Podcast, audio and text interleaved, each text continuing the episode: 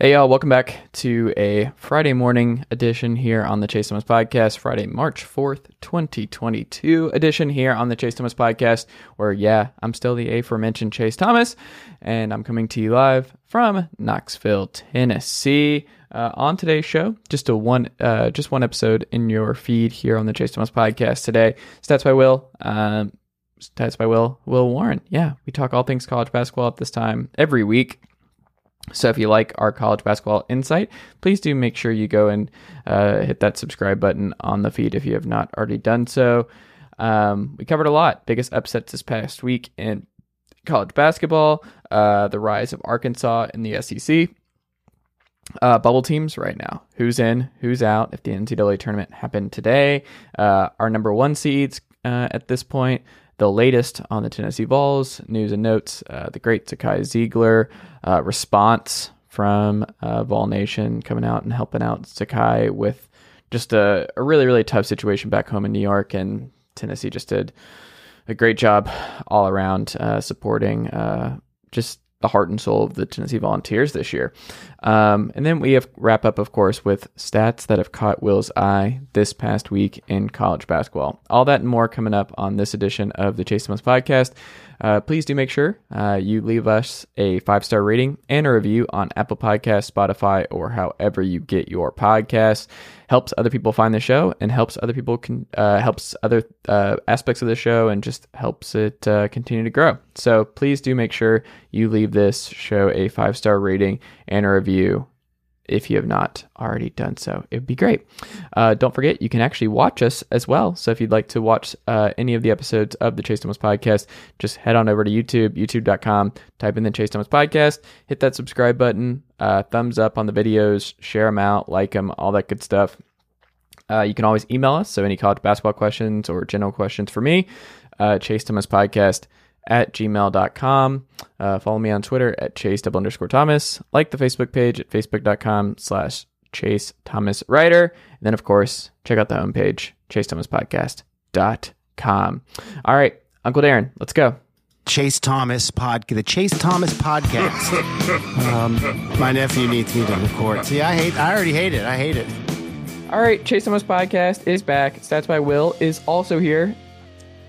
Will, Mm-hmm. How are you doing? I'm feeling good. You know how I'm feeling. Like I'm I I'm in the Pat McAfee look. So for the good folks who are watching on YouTube, they're getting the Chase sleeveless edition of the podcast. But look, this is what I did. I ran to like I just got back from my run, and you know how we start every podcast. Will we have to start yes. with our running in Knoxville? So shout out to Run Knoxville. Hit that hashtag every day to let the good folks know that uh, you're not alone in the Knoxville area. If you're running, guess what? You're not alone because this podcaster right here is running and the weather could not be more perfect in Knoxville, Tennessee. The sunsets, the views. We're not saying East Tennessee is where it's at, but we're also not not saying that. Will, how are you doing, buddy? Doing pretty well, man. I, I totally agree with you on the running. So this morning I went out in my run, a nice mm-hmm. little 46 degrees, right in my wheelhouse. Love a good, mm-hmm. not too cold, but not warm morning run. So it's nice and temperate. Uh, just a little four and a halfer, nothing crazy. You know, getting out there, enjoying the weather. Uh, uh, there's that phrase or the meme on Twitter, you know, go outside and touch grass. And this is the perfect week of the year to do so. Feeling very romantic towards the environment these days, enjoying uh, all of it while we can before it is 93 every day in about three months. I'm upset that the weather is this great and there's no Tennessee baseball here. They're playing Texas tomorrow night uh, in yeah. the whatever Big 12 tournament that they're doing. Um, but yeah, like the weather's been terrible for Tennessee games the last two weeks. And then, of course, right when they leave, uh, the weather opens back up. So, uh, you know, that's just how, how the cookie crumbles at some point. But there'll be more games. Spring. yeah. Uh, but you get false. This is false spring. And then give it about three weeks and we'll get real spring back again. Yeah. I mean, the other thing too is daylight savings time right around the yes. corner. I did not realize it. I look at the calendar and I'm like, that can't be right. It's daylight savings time really early March. And there it is, early March. And that, that's great for you and me because mm-hmm. I don't like, like, I like the night running. I, we're, we're on the opposite. It, like, I love ending my day because especially the, my best time to run is like in between my work day at Outsider to my work here uh, on the podcast tonight. I need some sort of buffer. I need something to just uh, to break up that that part of my life. And uh, the running just clears my head. It just amps me back up. I don't need need any more coffee. I don't need anything. I've got all the all the juices flowing here. And i'm feeling good man. Feeling great. The weather like we talked about messed around and ran several miles uh, this evening. Uh, i probably shouldn't have said that out loud. Uh, sorry sports renaissance woman um, but no, it's great. And uh, yeah, Tennessee weather, uh, Tennessee weather gods. If you could keep this up for a little while longer, I would greatly appreciate it. Will, story time. So our spot, uh, you know, you know our spot, the coffee spot down the street. Yeah. Um, it's we had a little bit of a, a fun situation last Saturday. So I, I popped in Saturday morning and I was waiting for a little bit, but I'm I'm usually just hanging out. So a uh, little story about me is that a I'm a creature of habit. Um, I think you know that by now, Welcome but the club, yes, yeah, I, I need my I need my regiment. I need my routine. Like I absolutely need it every day um, to feel okay. And I I have my habit on Saturday mornings. I go to Remedy and I go in there and I like after I get the coffee for uh, the sports renaissance sports renaissance woman and myself, I will drive so I, I there's this route. It's a really long route around the mountain to get back to our house, but I don't listen to anything. I just lit, I sip on my coffee and I just ride. And I think about the week. I think about the day. I think about the weekend. I think about uh, just short term stuff, long term stuff. Um, it's like the most therapeutic part of my week. Most therapeutic part of my week. I love it so much. Um, I, I, again, people joke that I'm like an 85 year old man. I am very much like an 85 year old man in a lot of ways. But this week got a little bit interrupted for two reasons. One, they closed down the road that I used to get around the mountain. Oh. So I had to like get back on the highway. The only thing I could do was get on the highway. And I'm like, this isn't therapeutic. This isn't what I needed to do. no stressful depending on yes. the time of day. Yeah, so that was like something I was not expecting. So hopefully that gets fixed because they didn't ask me. They didn't ask the sports renaissance man here in Knoxville, Tennessee if this was okay. Like Glenn Jacobs didn't shoot me a text. Hey, we're gonna be working on your road uh, that you you use for your therapy on Saturday mornings, and we're gonna just throw a little curveball in there. No, no call, no text, no anything. But before that, guess what? Someone swiped my latte.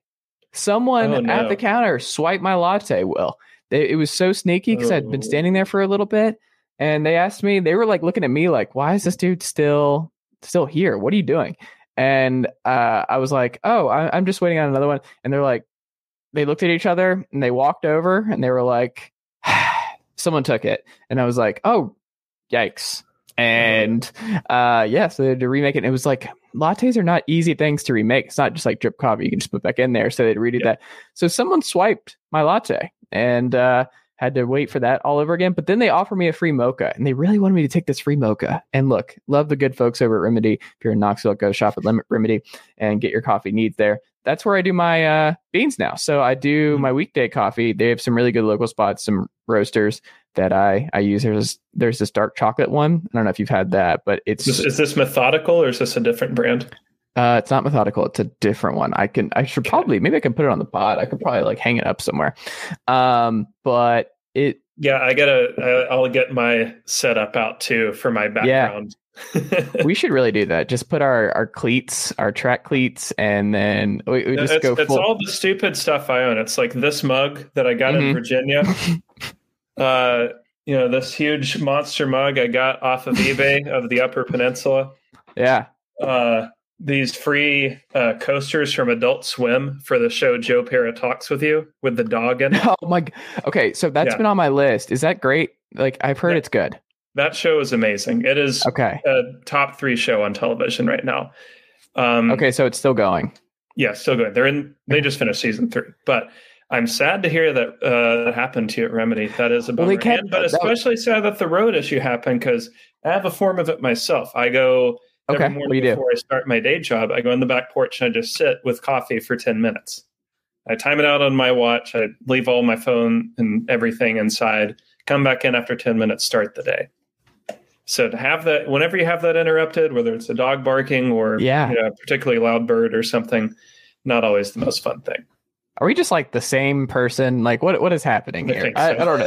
that, maybe that's what's happening here. Um, but Will, we're gonna uh, uh, that oh, there was one last thing with the mocha. So they tried it, and then we'll move on. I promise we'll talk college basketball, folks. And they kept wanting me to take this free mocha because, like, I guess that was what the guy did, but I already had the two, and I didn't want a mocha. And it was just like this awkward where I'm like, I I appreciate the nice thing, but like, I don't want the mocha, and I don't want right. to carry three cups. So it was like, I understand that this is now free, but I don't actually want this thing and I don't want to hold this thing. So I don't know. That was it was a it was a weird Saturday morning. So hopefully it gets uh you're gonna like this. You're gonna like this. You ready? You ready, Will? Yes. I hope it gets remedied this weekend. Uh, do you have like a soundboard where I can boo? Just like click the boo button over and over. I'm booing. I don't have the energy to right now, but I'm booing. I'm just kidding. That was fun. Ah, I did what I could. I did what I could. Uh, Will Warren. So we have some college basketball we need to talk about on mm-hmm. this podcast. Um, we have to start uh, biggest upsets this week. Uh, shout out to the Indiana Hoosiers who are not going dancing uh, this March because they lost on a buzzer beater to Rutgers, and it's Ron Harper's son, isn't it? Isn't that Ron? Yes. Like that is Ron Harper's son, um, mm-hmm. who hits the game winner, long to to beat uh, Indiana in Bloomington brutal loss for Indiana. Mm-hmm. Great win for Rutgers. We talked about them a lot on this podcast, but that's the one that jumped out to me. What was the upset for you that uh, that jumped out the most? To follow up on the Rutgers thing, the thing that's kind of jarring watching them is every player looks 27 years old, like significantly older than the average college player. Like Geo Baker mm-hmm. should should be in like his 10th Euro League team by now. Mm-hmm.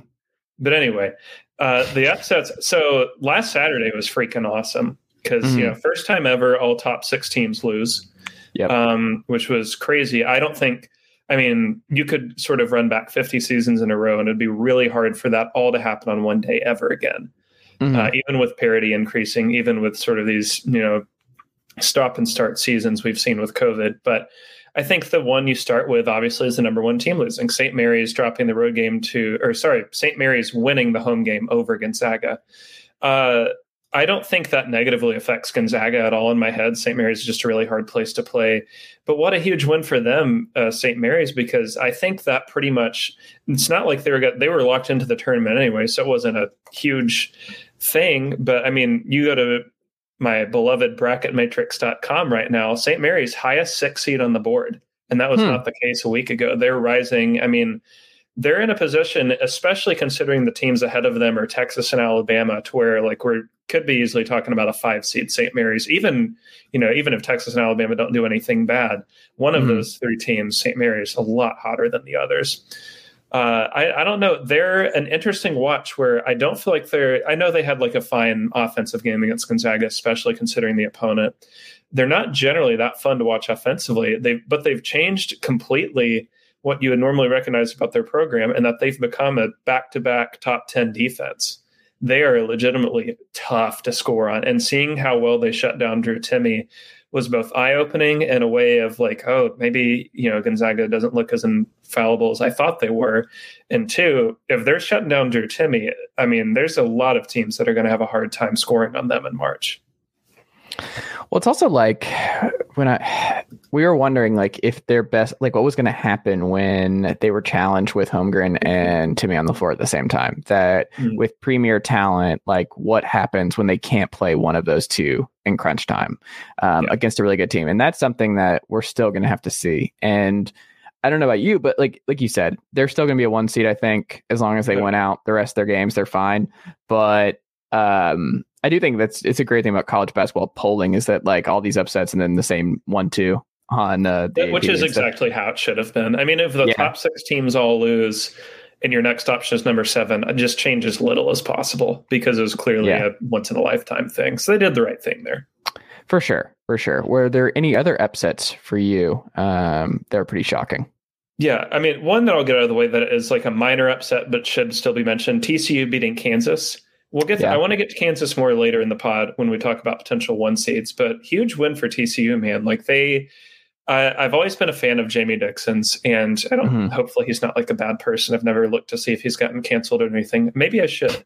But either way, I, I mean, so, TCU's yeah. TCU's fully locked into the field now. I think they have no sweat for next Sunday. Uh, I mean, they're they could potentially rise to like an eight seed, which is. Mm-hmm I mean, you consider the history of TCU basketball. That's quite the season. Mm-hmm. And I mean, they they even won one game in March. That's a pretty good little run. I mean, they haven't won an NCAA tournament game in quite some time. But the the two actual legit big upsets to me that I did not see coming. Uh, Ohio State dropping one at home to Nebraska was a shocker, uh, and pretty much eliminates Ohio State from any shot at a four seed or better.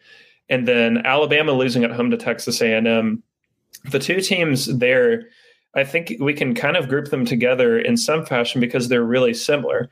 Both mm. are very good offensively.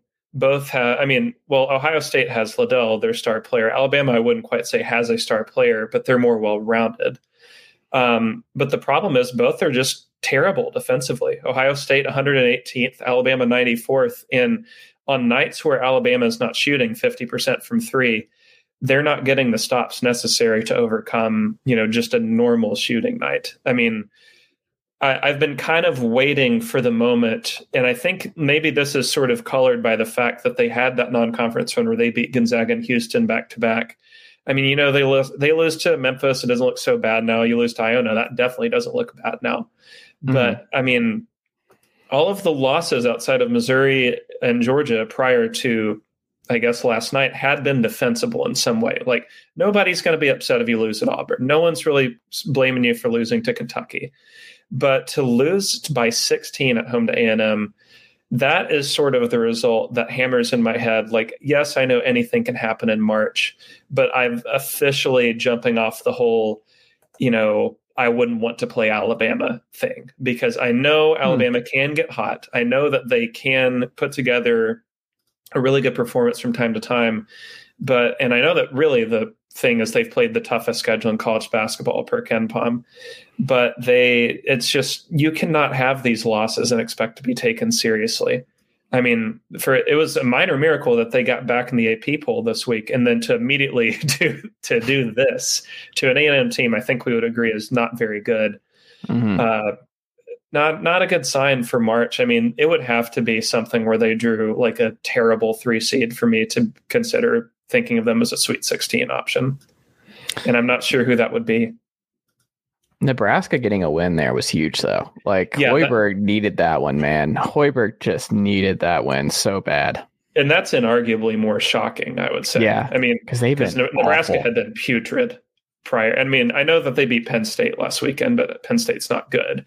This yeah. is the, I think, the first, maybe the first ever top 30 KenPom win they've had under Hoiberg, which is a little surprising considering like Tim Miles used to pick off one a year.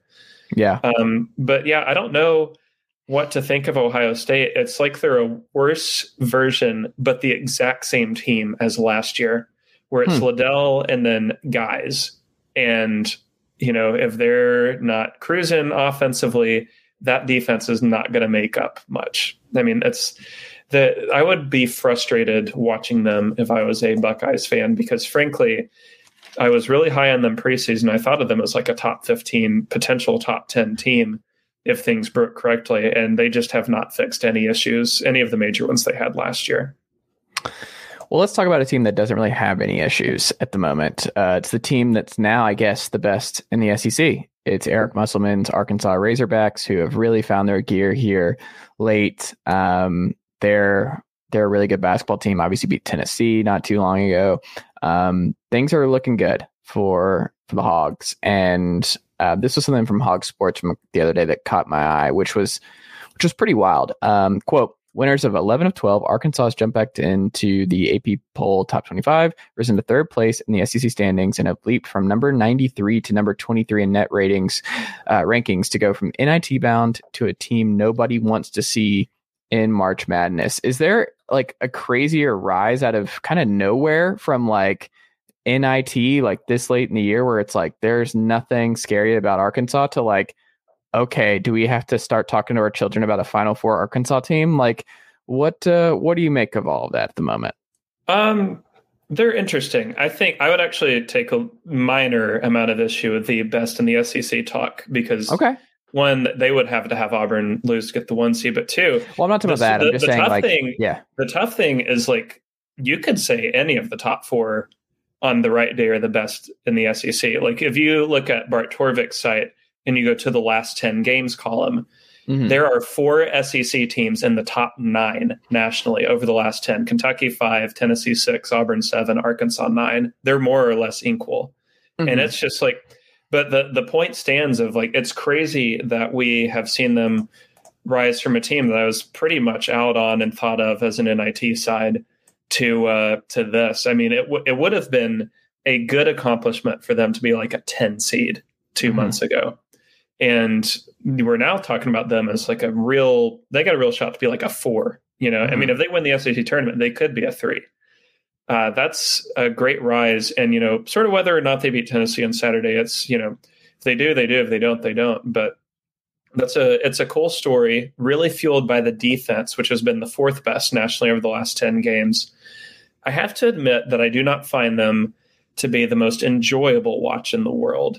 Uh, mm. Notae and Williams are really cool. Uh, Williams, in particular, even though he does draw a lot of charges, which can be kind of annoying to the average viewer, his offensive game is very fun. I like watching him on offense a lot because he's been, uh, I mean, he might get some draft buzz, frankly.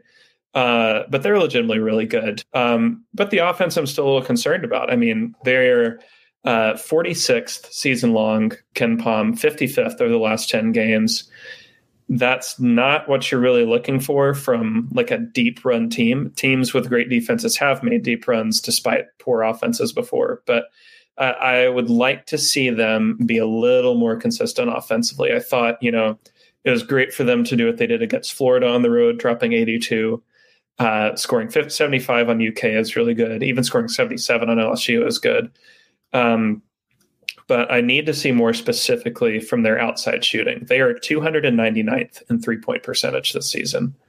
So this is a team that I think of, frankly, as like a Sweet 16 team. And I mm-hmm. think, you know, if you're the one seed and they're your four, you're like, well, you know, I'm not really jazzed about this. Frankly, I wish we could have rather had Providence, mm-hmm. but maybe we'll get to them. I don't know, but uh, I, I like them. I think you know Musselman is still my perennial cringe coach of the year in the SEC for three years running because of his Twitter account.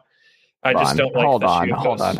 I'm pushing back on that until Will Wade is out of this conference. Will Wade is cringe is so, the cat is Captain Cringe. I'm not taking that title away from him. Will Wade doing the photo shoot as General uh, what is it? General Wade, General Will, something like that. That was an instant. He was the only coach I could find that shook Musselman for a little bit from number one. But now that Arkansas is winning again, and I know that Musselman is going to be posting his shoes and making some cringe TikToks, uh, I think he's got this title locked up. But no, Arkansas is really good. Um, it so to me, it really speaks volumes about how good the top four is.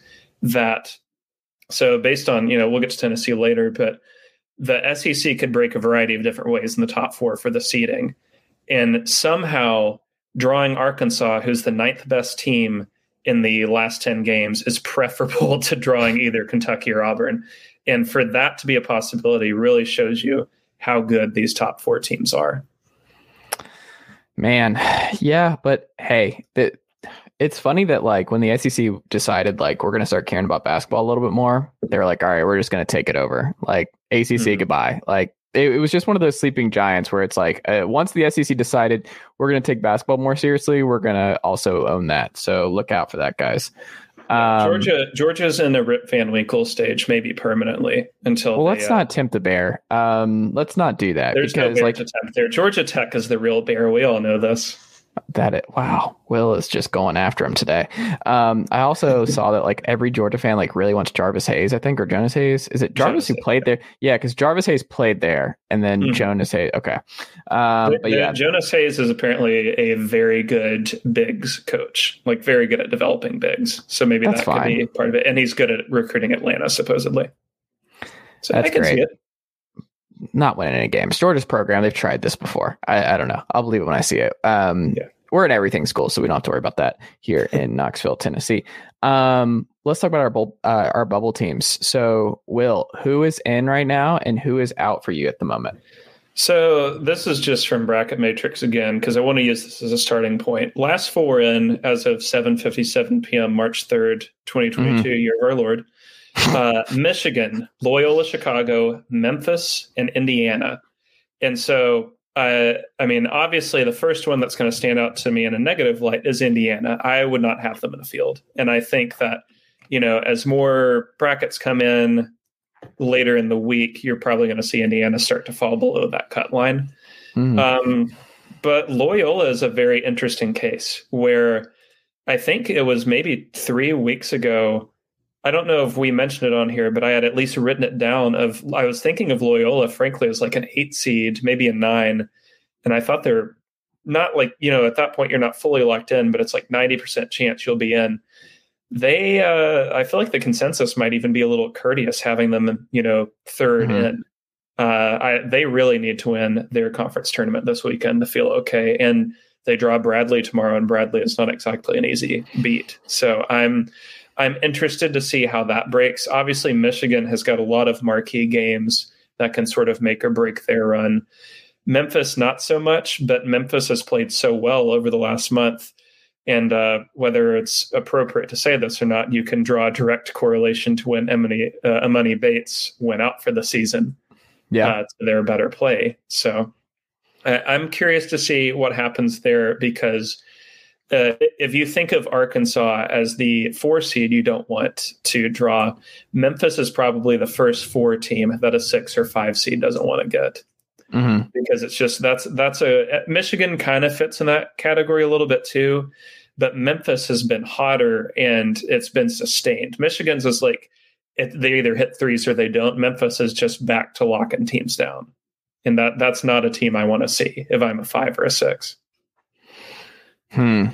Well, I don't know. Like, how many tournament games does Indiana have to make, have to win for them to get back at, uh, like on the good side of the bubble? How many do you think uh, without winning it? Well, it's it's tough. I don't think Indiana's. I think Indiana is a good basketball team that has had some one some poor luck in close games, and two has just had poorly timed losses. Mm-hmm. I mean, this is a team that was 16 and 5, 7 and 4 in the Big 10 about a month ago. Mm-hmm. And, you know, to have five back to back, you know, three of those close losses, it's tough. It just happens when the schedule happens. But I mean, frankly, I'm going to assume, and, you know, I could be proven wrong here, that they don't beat Purdue Saturday. Mm-hmm. So if that's the case, you know, I I don't have in front of me where they would finish uh, in the Big Ten standings but it looks like they'd be about the nine seed, more or less. Mm. So you're looking at a situation where uh, you've got to beat the one seed to at mm. least get on the right-ish side of the bubble. I mean, I don't even know if that would there. You know, when I look at them, they actually make me think a lot of the one of the John Beilein Michigan teams that beat one seed Indiana five or six years ago, and that mm propelled them to the first four game. That could be Indiana, and Wisconsin is you know, beatable in some fashion. You know, they nearly beat them both times, but I don't know. That's it's tough because I feel like Indiana's played some really great games, but mm-hmm. at the mm-hmm. same time, they just do not have the wins to back it up. And ultimately, what we care about are wins and losses. Who do you think is on the good side of the bubble right now that falls into the bubble watch of like, oh, this could actually get bad for them in a hurry? Who who fits that bill for you? Xavier. Xavier Ooh. is in a real precarious position right now. Where I mean, I I can. Uh, this is you know sort of having to run through a memory bank, but I I know as of like January nineteenth, yeah, fourteen and three, four and two Big East. I was thinking of them like four or five seed I was looking at them and was like, yeah, this is this team is about as good as I thought they would be preseason. They're you know like borderline top twenty or whatever, and they have completely collapsed. Uh, I mean, it's obviously one thing to lose on the road to the good teams in the Big East. Like when you're losing to Seton Hall or Marquette or Villanova, nobody cares. Like that happens if you're you know like a 30th best team or whatnot. But mm-hmm. getting blown out by St. John's, uh, losing at home to DePaul, losing by 16 at home to Seton Hall, all of that is really bad. I mean, and you kind of look at that Providence game on the road last week, uh, you know, triple overtime, amazing game, of course. But if just one basket falls a different way, Xavier is probably not sweating out selection Sunday no matter what happens the rest of the way. Because if you beat a team that's currently projected to be like a four seed on the road, you're in a good spot. But I mean, I think Xavier is in right now. I would say they're sort of like a low 10 or a high 11, depending on where you look. Mm-hmm. But I mean, considering first four teams usually come at about the 11 or the high 12 line, I mean, one, you have to beat Georgetown this weekend if you're them, and two, you mm-hmm. cannot lose your first Big East tournament game. Uh, I I think I don't know. That's a that's a team where it's just has something has gone south, and I can't pinpoint exactly what. But they mm-hmm. are a completely different and far worse team than they were a month ago, and that usually does not bode well for you know favorable tournament odds. Yeah, well, we'll have to see what happens here. Um, but I don't know. It'll be interesting. Well, let's talk about the one seeds. Will, mm. who are your one seeds right now? I think three of them are relatively easy picks. I would say. I think Gonzaga's an obvious one. Gonzaga's got to be mm. it. Um, I think Baylor is pretty close to locking one up. I, I okay. think that they're going to end up a one again. I mean, we could be in the pretty funny position where number one and number two overall are Gonzaga and Baylor for the second year in a row. Mm-hmm. And it wouldn't, I mean, that's kind of what we thought preseason, frankly. And then Arizona, I think, is still there. But number four is a real choice. Um, I think there's four teams still in it. You know, maybe there's like a Texas Tech late run or something that changes this. But uh, I think it's going to be Kentucky, Auburn, Duke, or Kansas. Hmm. I would get. I think if you just went straight resume, straight wins above bubble, uh, which is a way of you know measuring how well you've performed versus how well an average bubble team would have performed against your schedule. Kansas hmm. would be the final one seed right now, but they rank worse than all of the other options in the metrics. And we know hmm. the committee likes net a lot. We know that they are going to look at that pretty heavily for seeding purposes. Um, I think so. There, there's three paths here. One, if Kansas wins the Big 12 tournament, they're a one seed. I don't think that's going to be a sweat. But if Kansas doesn't win it, uh, you're hoping, if you're a Kansas fan, that one, neither Kentucky nor Auburn win the SEC tournament, and two, Duke doesn't win the ACC tournament. I know the ACC is god awful this year. I know that it's honestly the worst major conference this year. Mm. But I mean, Duke winning out and you know sit, coming into March at a, I think it would be thirty and 4 That mm-hmm. would be pretty hard to say no to as a one seed. So you're you're kind of hoping like Kansas either takes care of business or if Kansas at least makes it to the Big 12 title game, that could be enough if the loss is to Baylor. But I don't know. Well, we shall see. We shall see. Is there any number, not number one seed right now, that you think is your favorite to slide into that? Who do you think, who's not a number one right now, do you feel the best about being able to do that? Um, uh, not many. I mean, I, I think, like I said, I think it'll end up being Kansas. But if you're looking for a real dark horse pick, yeah, um, Tennessee Volunteers. Be, yeah, God, that would be great. It, has got to be one of two. I think if Wisconsin somehow won out, um, they. It, it's weird because I've got sort of capital T thoughts on Wisconsin as a uh, team this year, um, but it would be really, frankly, really hard to turn down a team that's 28 and 5, 16 and 4 in the Big Ten and Big Ten champions from the one seed. If the other, if like Kansas didn't win, Kentucky, Auburn, whatnot. Uh, and they have a player literally built for March. They just have the most yeah. March play, star player of all time. And then Texas Tech could do it if they win the Big 12. But I, I, think the fact that they would be entering with seven losses versus Kansas at most having, you know, seven, six or seven in that case, or Kentucky, for example, having six, Auburn having five. Um, I don't think they could get it. But Wisconsin, it would it would require a sell for sure. It would mm. require like the committee to overlook net in a way where Wisconsin doesn't rank out too favorably. But I mean, if you were just looking at straight up wins and losses, you would think, oh, yeah, Wisconsin's. I mean, if you're just looking at that, you would say, why isn't Wisconsin the highest two seed right now, for example? Mm-hmm. But I don't know. I, it's going to be hmm. a really tough case down to the wire because I think you've got three relatively decided, but the fourth is, I mean, the fourth may not be decided until that Big Ten title game finishes 10 minutes before the bracket is revealed. Well, We'll see. We'll see. Um, it's time for your Tennessee notes. Mm-hmm. Will it's time for America's favorite segment. It's Will on the Tennessee Volunteers. Will, the floor is yours. Um, also, well, actually, hold on. The floor is not yours just yet. Shout out to the Tennessee Volunteers fan base for coming through in a major way immediately yes. for Zakai Zeigler. Um, if you have not uh, read about what happened, um, GoFundMe's there. Uh, eh, he his family's home burned down up in New York uh, over the past week and lost everything. And uh, it was a brutal moment. I think his mom's here now. His mom's mm-hmm. down in Knoxville. so, uh, tough week, obviously, uh, and just a brutal situation for Zakai. And he's been the lifeblood of this team anyway. Like he's been just so much fun uh, for this Tennessee team all year long. Like he's our family's favorite player. Like I think he's every Tennessee fan's favorite player at this point. Yes. Um, he's the little engine that could. He's just so much fun. And I, I can't like part of the reason I think we all invest in Zakai is that we just know that he's going to be here for a long time. So mm-hmm. you're okay just being like, this dude's going to be a great player uh, for Tennessee for as long as he can be here. He's going to be a ninth year senior on this team at some point. Um, go the folky route. But I, uh, I, I, just great stuff, man. I just it was it warmed my heart to see that Tennessee and the Knoxville fans came through and immediately just uh, poured out all kinds of just not not just financial support, which is great um, and goes a long way, but also just like backing him immediately uh, was really cool to see, and I know mm-hmm. he he appreciated that. So now the floor is yours, but I just wanted to shout out the Tennessee fan base for that.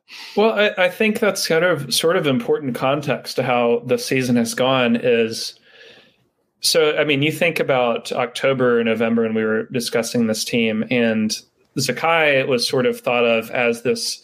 I mean, frankly, he initially was brought in as an emergency backup for Kennedy Chandler in case Chandler had to miss time with injury or was in foul trouble or whatnot. It wasn't like, I mean, that first game, the uh, preseason game against Lenoir-Rhyne, I recall Zak- uh, Zakai playing, I think, eight minutes. And that mm-hmm. was sort of the general expectation was he'd be like a five to 10 minute guy. Uh, I mean, like you know, you had the beat writers sort of saying like, "This is the guy that is going to, you know, open your heart, Tennessee fans and whatnot." Which you know, you kind of take with a grain of salt because I remember reading two years ago that Olivier Nkamhoua was the next Grant Williams, and so you just, you know, when the writers say something, you're like, "Okay, but I got to see it," mm-hmm. and I mean.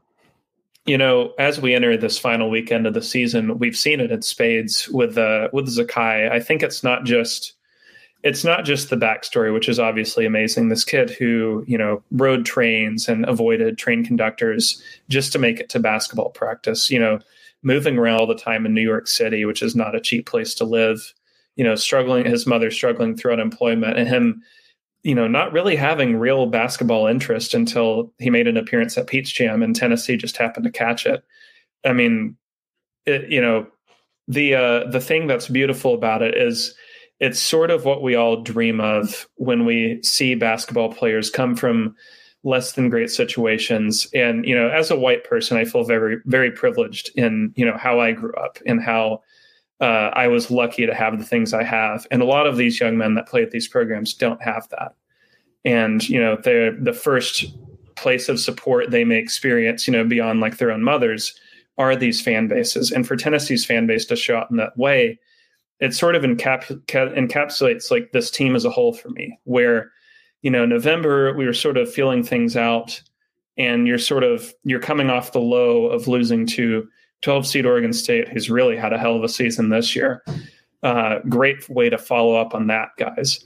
Uh, but uh, i mean and you get to january and you lose by 28 at rupp and it's just like you know that uh, you kind of you remember how NCAA series had super sim and you could mm-hmm. simulate to the end of a game really quickly? That was how I was starting to feel about the season. And you're in this sort of, you know, not to be the protagonist of history here, but you're in this sort of place where you, you, you I don't want to keep watching the games. I don't want to keep writing about it. I don't want to keep talking about it because it's just the same thing. It's like every mm-hmm. year we do this. Every year the team is like good but not great. Every year there's just not that player that I can get attached to and it was Admiral in that 2018-19 for me, and it was you know guys like J.P. Prince on the Elite Eight team or Wayne Chism or whatnot.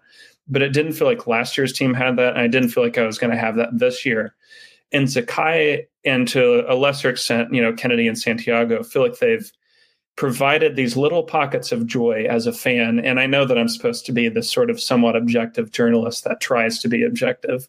mm-hmm. but it, it's hard to do that when you know it, it's not been like the most fun 2022 so far. You have like I've had personal events I've talked about, but I've also, I mean, there's like a global crisis going on. COVID is still going on, and I, you know, you look for these little pockets of escapism to find every week that you can just get lost in for a couple of hours at a time. And Tennessee basketball has been that. And Zakai Zeigler has been the leader of that because he's just different. He's built different in a way where, you know, maybe he's not statistically the best player in the team, but I don't care. Every time he shoots, I get excited. Every time the ball is in his hands, I perk up. You know, every time he comes into the game and it's him and Kennedy, I'm like, all right, let's go. This is the lineup. Yeah. And I mean, it, it, would have been one thing for them to sort of do the usual, you know, be like a good, not great team. But we're entering this final weekend of the season where Tennessee can go 14 and 4 in SEC play, which would be one of the best records they've ever posted in program history.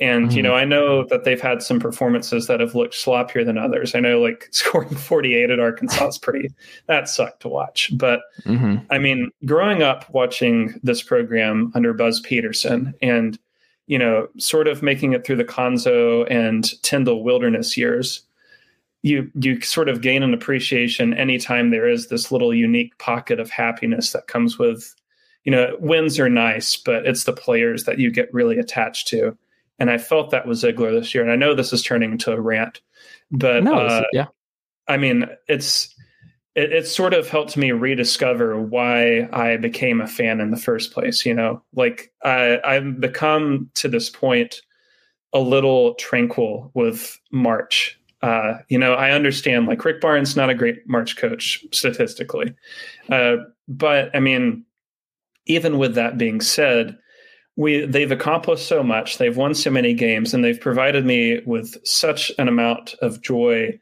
this season and that escapism that i mentioned. Just wonderful to get away for two hours twice a week and watch them run a steamroller and run over opposing offenses and they get stuck in the mud and i don't know it's i imagine that this is how grizzlies fans felt about tony allen and zach randolph it's how I feel about watching this team. And that concludes my rant. And I think they will beat Arkansas on Saturday by Ooh. six points. Precisely okay. six points. A nice close game, one that you can sweat through. And uh, good thing it's early, so I can just go enjoy the rest of my day, win or lose. I um I don't know. So Kennedy, like when he when he runs the pick and roll, when he gets aggressive, it's a different thing for Tennessee. It's an element that we sorely will need come tournament time. Like that is mm-hmm. something mm-hmm. that like I don't know. We'll see what happens. But he I was looking at because I was curious. I was like, where's he popping up on draft boards right now? And he's the end of the first round on a lot yeah. of stuff that I'm looking at. And I'm like, Keon was kind of in the same spot, but I think Keon was seen as more of like he's for sure like he's probably a borderline lottery guy just because he can jump out of the gym and just because people just assume there's untapped potential there because of the clunkiness of our offense last year. It was just that like we can't look too much into it. You put him into an NBA scheme, he'll figure some stuff out. I love Keon and I miss him. And I just wonder if you're Kennedy, man, now that NIL is a thing, like if I'm Rick Barnes, I'm talking to Kennedy, I'm like, I I don't know. Like, are you with me where I just I look at my notes and I'm like, there he has a lot of growing to do, man. Like he has a lot of growing to do. And I yeah. look, your players should do whatever they feel, but Kennedy Chandler might need to consider coming back at least for one more year. He seems like a guy who could really use some more polishing and some more some more play cuz like I don't know. We see it in spurts. Like he's a very inconsistent player. Like we see it in spurts. The most frustrating thing about Kennedy Chandler is his free throws. Like if yes. you could explain to me why this play, like Kennedy's got a great smooth stroke. Like he's a great shooter. Like he is, he has great touch around the rim. He should be, by all accounts, a great free throw shooter. That man is a terrible free throw shooter. And if we get in a situation where we need Kennedy Chandler because he's getting he's get attacking and getting fouled late, and we lose a game in the tournament by four because Kennedy Chandler missed four free throws, I'm gonna lose my mind because that is something that I am already forecasting. Can you explain it? Like, what is what is this? But that two parts. Well, so there, which there yeah. there was some broadcast. Uh, it might have been a Tom Hart and Jimmy Dykes one where their theory was Chandler leans leans back too far when he shoots hmm. the ball, and that is causing them to all be short. Because you notice a bunch of them are short. Yeah. Or you know they or he's overcompensating and hitting them you know off the back iron, and Mm-hmm. it, it, I have started looking for it in games, and sub- I don't have like an objective way of doing this, but subjectively it does seem to go in a little more when he leans in, when he stays Hmm. forward with it, leans into it, because you know in the season he's at sixty three percent, which is Yeah. kind of pretty bad for a point guard. I mean, Mhm. point guards you're generally thinking are going to be like eighty percent guys. hmm So uh, it, it definitely helps that you have Zeigler shooting 88%. But uh, if if Chandler can sort of figure that out, and it does seem to me that he's been practicing it more frequently lately, like in the warm-ups before games, he takes several. And so I've, Hmm. I've wondered if that's been a point of emphasis of late, kind of needs to be. But I, I, I don't know, man. It's it's tough because that's that's a flaw. And then I, I don't love how much he shoots uh, or how bad he is at floaters. I would say I Yeah. don't feel like those go in very often. It was a little miraculous that the one against Auburn did.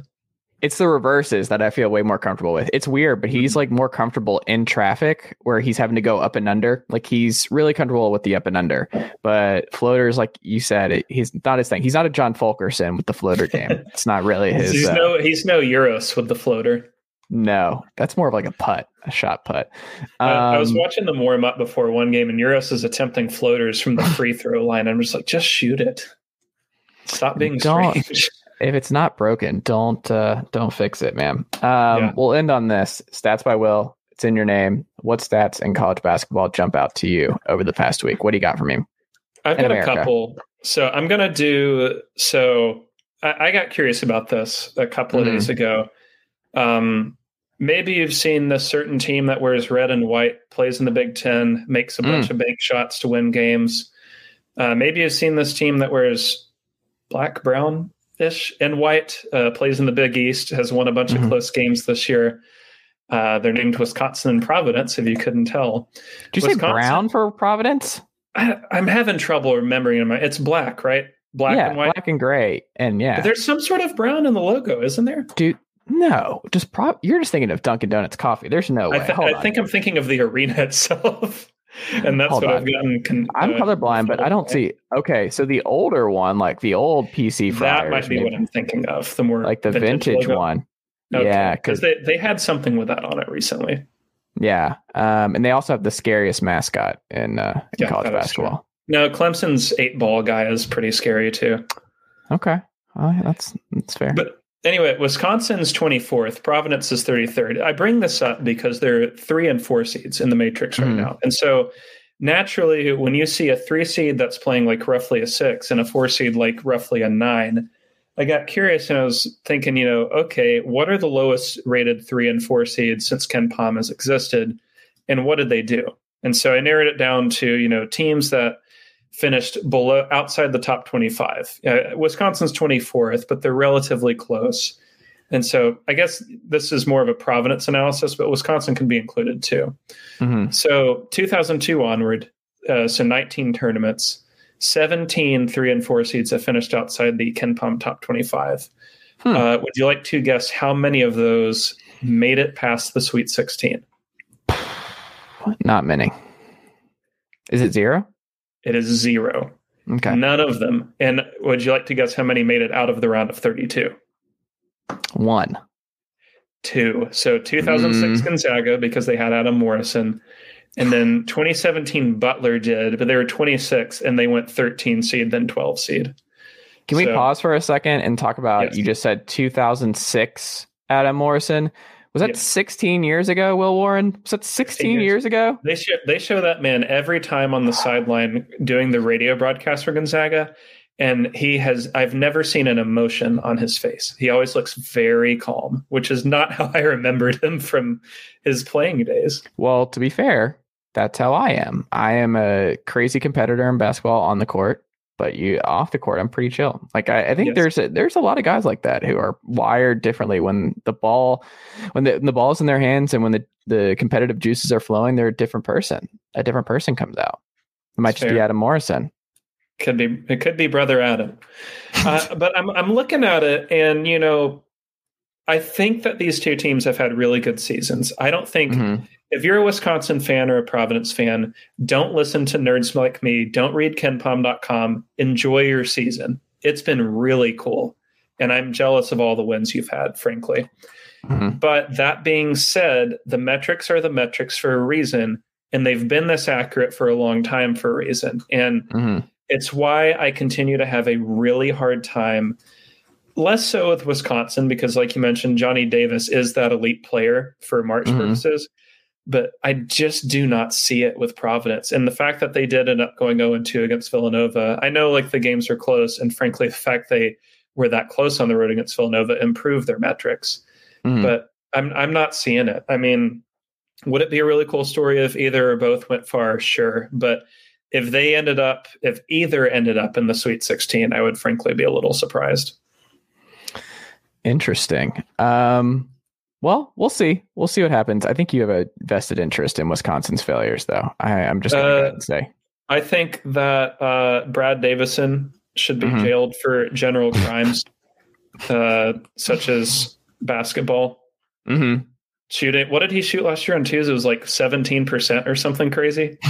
That's a crime in itself. It was what, a, what an awesome reverse split. It was like 17% on mid range jumpers and 40% on threes. Your cat? Okay, that yes. was wild. She, he or she? He. He he was uh he was dangling off the edge there. That was amazing, and I was concerned. But then I remembered, oh yeah, their cats aren't dogs; they can just dangle off the edge. Like she was floating down the down the thing, was just seeing how far she can go without actually jumping off uh the uh the chest of drawers there. He loves taking absolutely forever to jump from one thing to the other. He ponders okay. for about a solid minute, and then he's like, "Oh, yeah, we just saw it." Do this. Yes. Yeah, his name is um, it's the Harry Potter character. It's uh, Cedric. Uh, Cedric. Yes. Yes. I had to explain this to somebody recently by informing mm-hmm. them that Robert Pattinson was in a Harry Potter movie, which made me feel very old because they didn't know. How old was that person though? Older than me. Oh, I don't know. I think we're just like like thirty five, not crazy old.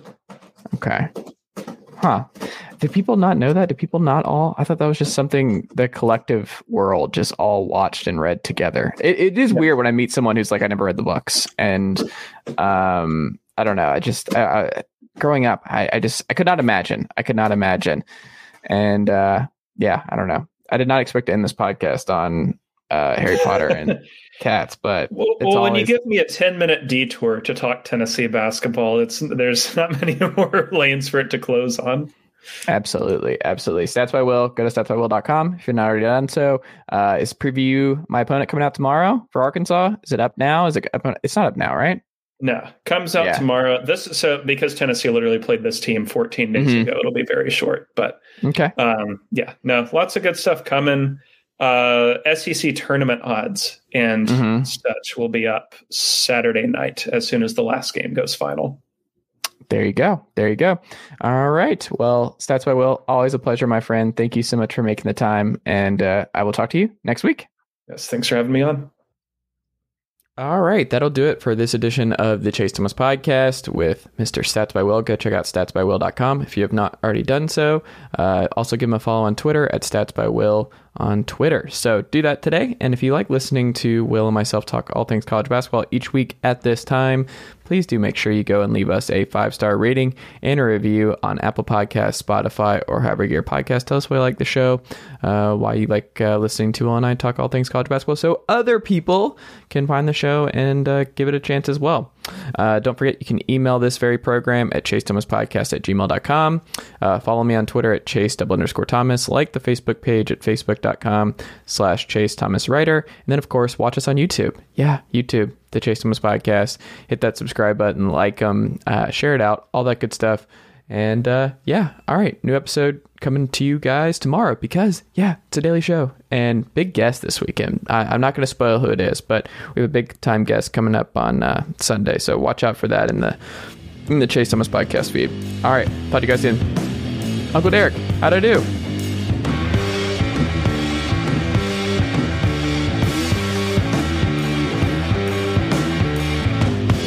Nicely done, nephew. Chase Thomas Podcast. Hell yeah.